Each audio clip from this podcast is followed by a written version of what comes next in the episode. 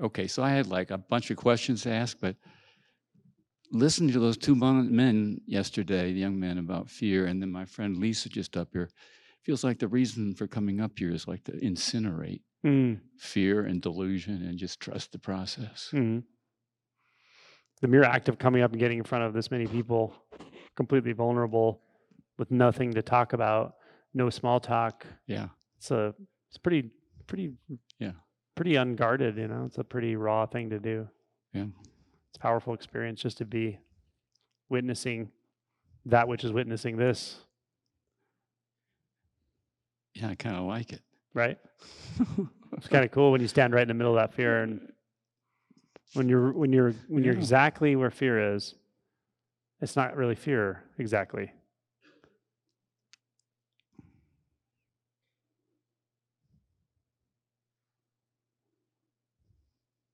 You're fully inhabiting this inhabitation, this this, whatever this is, feelings, the sensations, the thoughts, fully inhabiting it there's really no no nothing that needs to be done. Nothing that needs to be completed solved.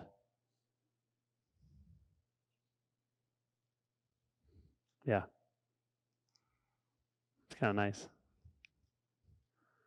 we can be completely raw vulnerable open and it just works fine Yeah.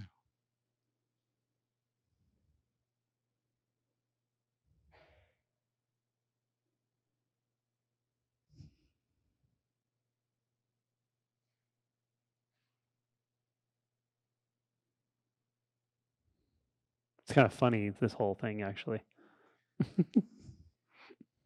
you know? So simple.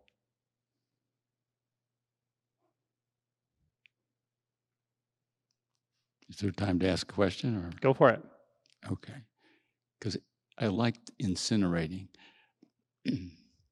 I've had this burning in my face for 10 years. Hmm. And I was, it turned out to be a sinus infection. Mm. And it was dramatic, but, and I went through all kinds of tests and treatments and surgery, and it didn't really help anything. And I got on this spiritual path, and I was driving to a Rupert Spira retreat, listening to Gangaji, and she said, All sickness is homesickness. And it was like a whomp right in my chest. And I didn't know why at first. And I kind of deciphered it over the next day or two, like a koan. And then the light bulb went off like, oh, she's talking, I'm talking, this is about the sinus infection. It's not a sinus infection. Mm. This is, it's not being done to me, it's being done for me. Mm. It's just myself showing myself the way home, just getting things back in balance. Hmm. And I stopped being afraid of it and I started appreciating it. That's powerful. Yeah. It was cool. and I understood, like from Rupert, like nothing ever comes into your experience from the outside. How could it? It'd just be more experience. Nothing ever leaves your experience.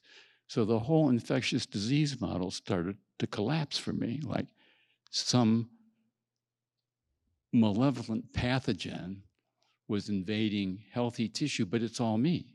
hmm Yeah. Well, I guess there's not a question in that.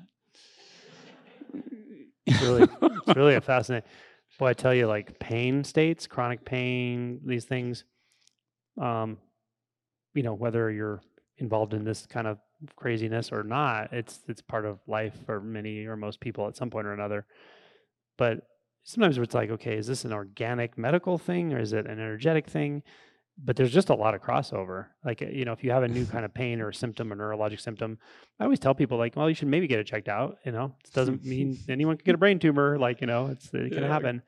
Um, but but a lot of times there are these energetic states and experiences. And what I found is even when they are sort of oriented to an organic process, like a, an infection or something, um, th- often they're they're actually there to tell you something. They're like tapping you, going here, look here, look here, you know. And sometimes it's just trying to show you how to turn a no into a yes, and that strangely can change the experience quite a bit. Yeah, it was a, no- uh, that's very good. A no turned into a yes. Yeah. Yeah. It's amazing how much we can resist without knowing we're resisting.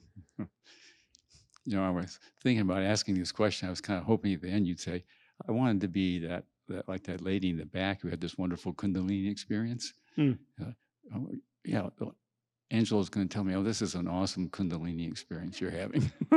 but then I realized it doesn't really matter.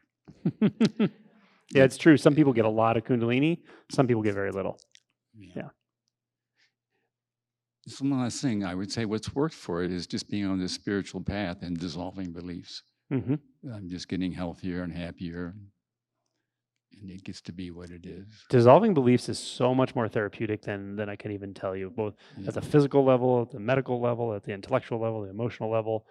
It, it's fascinating how yeah. that exploration of the belief structures and and which in and of itself just dissolves them usually just by noticing them Yes. often that'll do it That's it. changes your experience of everything you know it really does Yeah, it's been wonderful to discover that process of just noticing. Mhm. That's it.